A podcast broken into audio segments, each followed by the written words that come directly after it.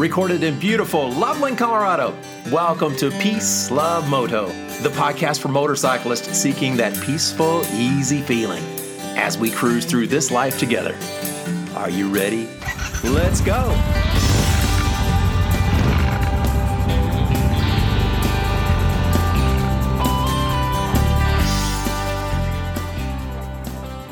Riding a motorcycle through the mountains on the way to my favorite little coffee shops here in Colorado? Well, it just doesn't get any better than that. in today's episode, we'll take a virtual tour over the peaks and through the valleys of the Rocky Mountains to reach the coolest little coffee shops you've ever seen. Before we get started on our journey, if I could share one tip that I think is helpful. In the past, I used to carry with me into a coffee shop my phone and my earbuds, and I would sit there very comfortably and listen to my favorite music while I sipped on a latte. But what I found though is that really blocks just about any opportunity to talk to a stranger because they're probably not going to interrupt me when I have my earbuds on. So instead, what I do these days is I carry in a book or a magazine instead if I need that kind of distraction. And then if somebody comes by and maybe they notice my motorcycle helmet and my gear and they want to strike up a conversation about bikes or whatever, they'll feel more open to do that maybe. You know, you never know who you're going to meet. It reminds me of a funny thing that happened when my wife and I were visiting Hawaii a number of years ago. I got up early one morning and walked down to a tiny little coffee shack that was just right off of the beach. I ordered my typical favorite, uh, warm vanilla latte, and I stood there and I waited and I waited and I waited. of course, I was in no hurry, but neither were the baristas, it seemed. The funny thing was, I heard a voice from behind me, and it was a gentleman who was sitting there at one of the three or four little tables that was in that little shack. And he said, You may want to sit down because this could take a while. He said they're very slow here. that turned out to be a really interesting conversation. That gentleman was dressed just like anybody else there in Hawaii. He had on a ball cap and t shirt, shorts, and sandals. We began to talk, and he asked me where I was from, and I told him Colorado. He asked me if I liked to ski, and I told him that I did, and told him about some of my favorite spots. He mentioned that he liked to ski also, back where he was from, back on the mainland and I asked him, uh, Well, what was the name of your favorite ski area? And he told me the name of it. I said, Well, what do you like about it? And he said, Well, I own it. you never know the characters that you're going to meet when you strike up a conversation at a coffee shop. About a year or so ago, I got so enthusiastic about the little coffee shops that I like to ride to here in the mountains and the routes I ride to get to them that I created a little website dedicated to that, just so that I could have something to share with my friends. So I'll have a link down in the description area, but it's called Moto Coffee Stops. So it's motocoffeestops.com. There you'll see pictures and descriptions along with some maps that I'm trying to work on and try to get up to date.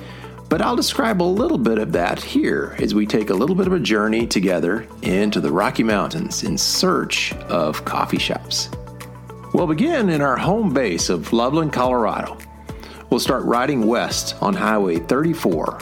Just a couple of miles up the road before we enter the foothills, we'll make a quick stop at one of my all time favorite stops and the one I probably frequent the most because it's nearest to my home.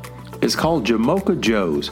Yes, it's a bit of a strange name and it's a one wild and crazy little place, but I absolutely love it.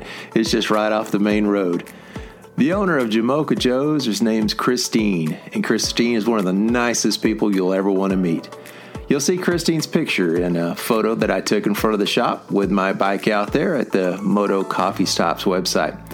So, Jamocha Joe's is a small little shack underneath some huge, beautiful trees. Jamocha Joe's is the self proclaimed soul center of the universe, and it's a genuine hippie shack. Just park your bike out front and walk up to the window to place your order for whatever you want. You know, specialty coffees, smoothies, snacks, or whatever. I especially love the morning burritos there. And then just get your gear together and sit and relax in the 1970s vintage seating underneath those huge shade trees. And that is one great way to spend a few minutes in the morning. Next, we'll continue west on Highway 34, and you'll quickly notice what we call the foothills. These are ridges that grow in size as you continue west until they turn into genuine mountains. Now, I'd like to point out on the way is there's a cute little shop. It's going to be on your left. It's called the Colorado Cherry Company. This store has been in the same place for about 60 years. Multiple generations of the same family still own and operate it. Now, depending on how much space you've got on your bike, you ought to pick up a cherry cider or cherry pie to take with you down the road. And here's a little secret the manager of that shop is one of the most wonderful ladies in the entire world. That would be my wife. Now, in a follow up episode, we'll be providing a lot more detail about this trip between Loveland and Estes Park. But that's our next stop Estes Park, Colorado, the gateway to Rocky Mountain National Park. In Estes Park, we're going to be looking off to our right and we'll find the Stanley Hotel.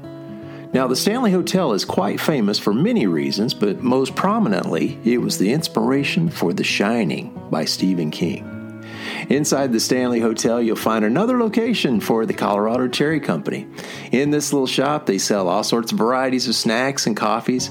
Now, one of my favorite things is to go in there and get my favorite vanilla latte, then take it out on the front porch of the Stanley Hotel and look out across the valley, and there you'll have a view of the Continental Divide, snow and all, even in the summer. From Estes Park, we're going to connect up with what we call the Peak to Peak Scenic Byway, going south. Again, I'll be describing this in more details in later episodes, but it is absolutely beautiful and you will definitely need your camera. We'll be following connecting roads that finally reach the little mountain town called Nederland here you'll find Train Car Coffee. This little coffee shop was built literally within 1800 circa train cars. Be sure to order a bag of freshly made donuts and don't forget the powdered sugar. Now, right next to the train car coffee shop is the Carousel of Happiness. This is a can't miss. This indoor carousel was made by single handedly by the loving hands of one man, Scott Harrison. I plan to have a whole episode dedicated to my friend Scott. Finally, we're going to turn to the northeast to reach Lyons, Colorado, and the Barking Dog Cafe between Boulder and Estes Park. Lyons, Colorado is in the foothills of the Rockies, and the cool vibes and the friendly people is just very prominent in this place. It's wonderful. The Barking Dog Cafe is a direct reflection on the feel of Lyons, laid back and it's frequented by locals and tourists alike, you'll certainly get that peaceful, easy feeling that won't let you down. Well, that's a bit of an abbreviated episode this week, I know, but if you get a chance to go out to the Moto Coffee Stops website, uh, have a look around, see some of the pictures of the places I was talking about today, and look forward to meeting again. I hope you have a great rest of your week. I wish you peace. I wish you love.